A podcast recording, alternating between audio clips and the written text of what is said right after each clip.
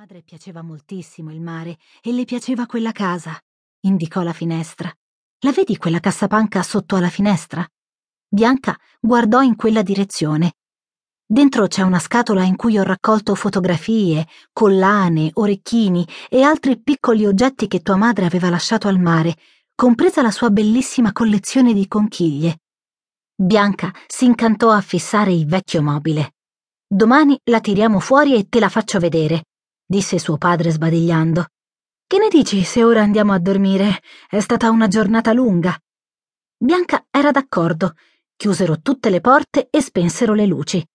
Prima di salire le scale verso la camera da letto, Bianca si voltò a guardare la cassapanca di legno scuro e con il pensiero mandò la buonanotte a sua madre. Si spogliò e si sdraiò. Le girava ancora la testa Fissò il soffitto bianco, illuminato dalla luce fioca del lume sopra il comodino, cercando di mettere a fuoco un punto preciso. I suoi occhi si soffermarono sull'angolo destro del muro.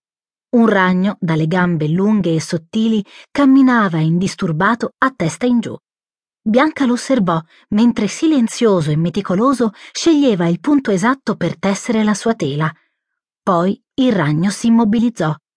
Bianca tenne gli occhi puntati sull'insetto, temeva che da un momento all'altro potesse staccarsi dal soffitto e cascarle in testa. Ma mentre lo fissava, gli occhi le si appesantirono e le palpebre cominciarono a cedere alla stanchezza. I contorni della stanza iniziarono a sfumare e il corpo nero dell'insetto si fece sempre più piccolo e distante, fino a sparire completamente dietro alla parete del sonno. Bianca si svegliò di soprassalto. La luce del comodino era rimasta accesa. Guardò il soffitto. Il ragno non c'era più. L'orologio segnava le quattro e mezzo. Era sudata e aveva il respiro affannato.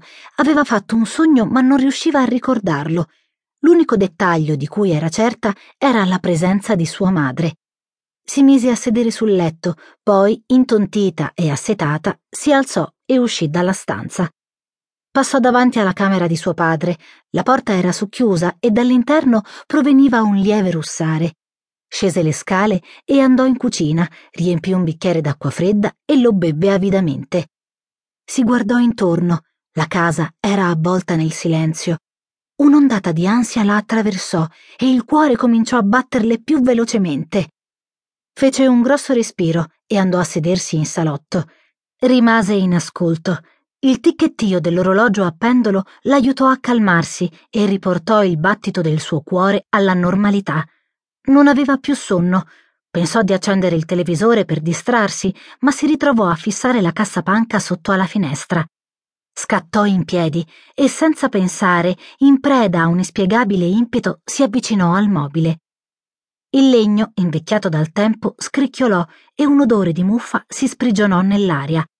All'interno c'erano fiori secchi e candele profumate, piccoli libri e carte da gioco sparse. Una grossa scatola di cartone giaceva sul fondo del mobile. Bianca la tirò fuori a fatica, portandosi dietro batuffoli di polvere. La poggiò per terra e alzò il coperchio. La prima cosa che vide fu un mazzo di fotografie, tenute insieme da un elastico ritraevano sua madre e suo padre giovani, in spiaggia, sotto l'ombrellone o in riva al mare. In una, sua madre in costume da bagno era incinta e suo padre, scherzosamente, era chinato su di lei con l'orecchio poggiato sulla sua pancia. C'erano anche foto dei suoi nonni e di lei e sua sorella piccole. Bianca rimise l'elastico intorno alle foto e tirò fuori dalla scatola un contenitore di plastica. Dentro c'erano le conchiglie di sua madre, di varie forme, dimensioni e colori. Bianca le passò in rassegna a una a una. Ricordava perfettamente il mobile alto e stretto di legno chiaro che le aveva ospitate nel salone della casa al mare.